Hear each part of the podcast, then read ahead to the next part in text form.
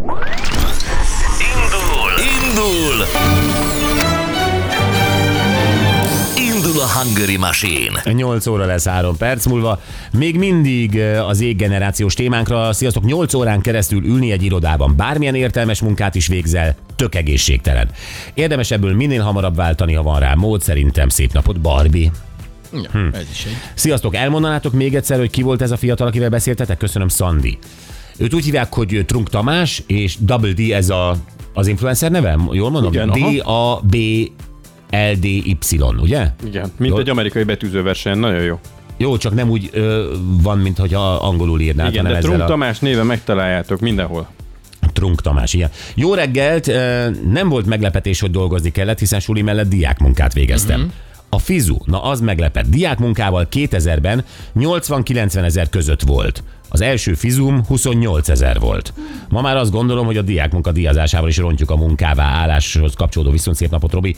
Robi, bevallom, iszonyatosan csodálkozom, hogy mi az a munka ma Magyarországon, amivel te havi 28 ezer forintot keresem, ezt hagyd abba. Hát annak, annak sem értelme.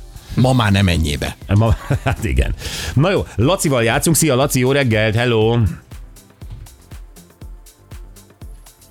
Akkor én innen Ja, várjál, akkor a másik. Eh, Laci, jó reggelt, most már itt vagyunk, ugye? Jó reggelt!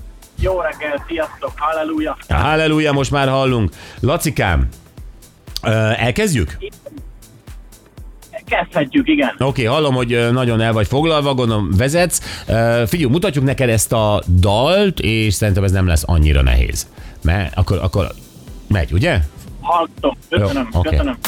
Füleld éjszaka a nyári zivatart, amit ígér, amit akar, azt szereti, mint én füleld éjszaka a nyári zivatart, légy szép számomra, kísérd el az utamat. Ezt ki lehet találni. Hát mi ez a nyári zivatar?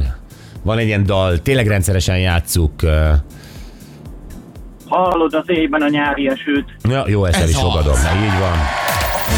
Az éven a nyári esők mindig ér, mire kétszer is úgy, ahogy én. Hallgasd az éven a nyári esők, gyönyörű, te legyél, utamon te kísérj. Meg is vagyunk, Laci, ez egy bocsizacsi benne, egy bögre és egy téli sapka. Köszönöm szépen, el se hiszem, nagyon örülök. Mi is örülünk, jó utat, vigyázz magadra, és hívunk majd a címedért, jó? Mariborból hozom az üzemanyagot, úgyhogy azért... nem Minek tudtam az megállni. nekünk? Hát hagyd ott nekik. Oké, oké. Sziasztok. Köszi, ciao, szia, szia, hello, A hello. legjobb utat választotta Laci, hogy ebből a konfliktusból kimásszon. Szerintem is. Ezt nem akarta tovább vállalni.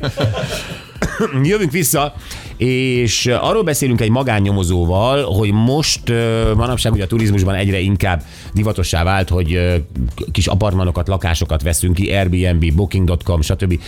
ilyen helyeken, és a Huffington Post írta az, hogy egyre többször buknak le a bérbe adók, hogy bekamerázzák akár a fürdőszobát, akár a szaunát, akár a hmm. hálószobát. Hát itthon is voltak ebből botrányok, majd erről is beszélünk egy-kettő. Erről is beszélünk, és ezért hívjuk fel Salai Andrást, a Salai Magányomozó Iroda alapítóját, hogy hogy tudja ezeket a dolgokat mi, mint vendégek lebuktatni, ezeket a kamerákat megtalálni. Igen, hogy szabad szemben mondjuk ezeket, ha átkutatjuk, mondjuk az apartmant vagy a lakást, vagy van valami kütyű, vagy a telefonunkat, tehát valami eszköz, ami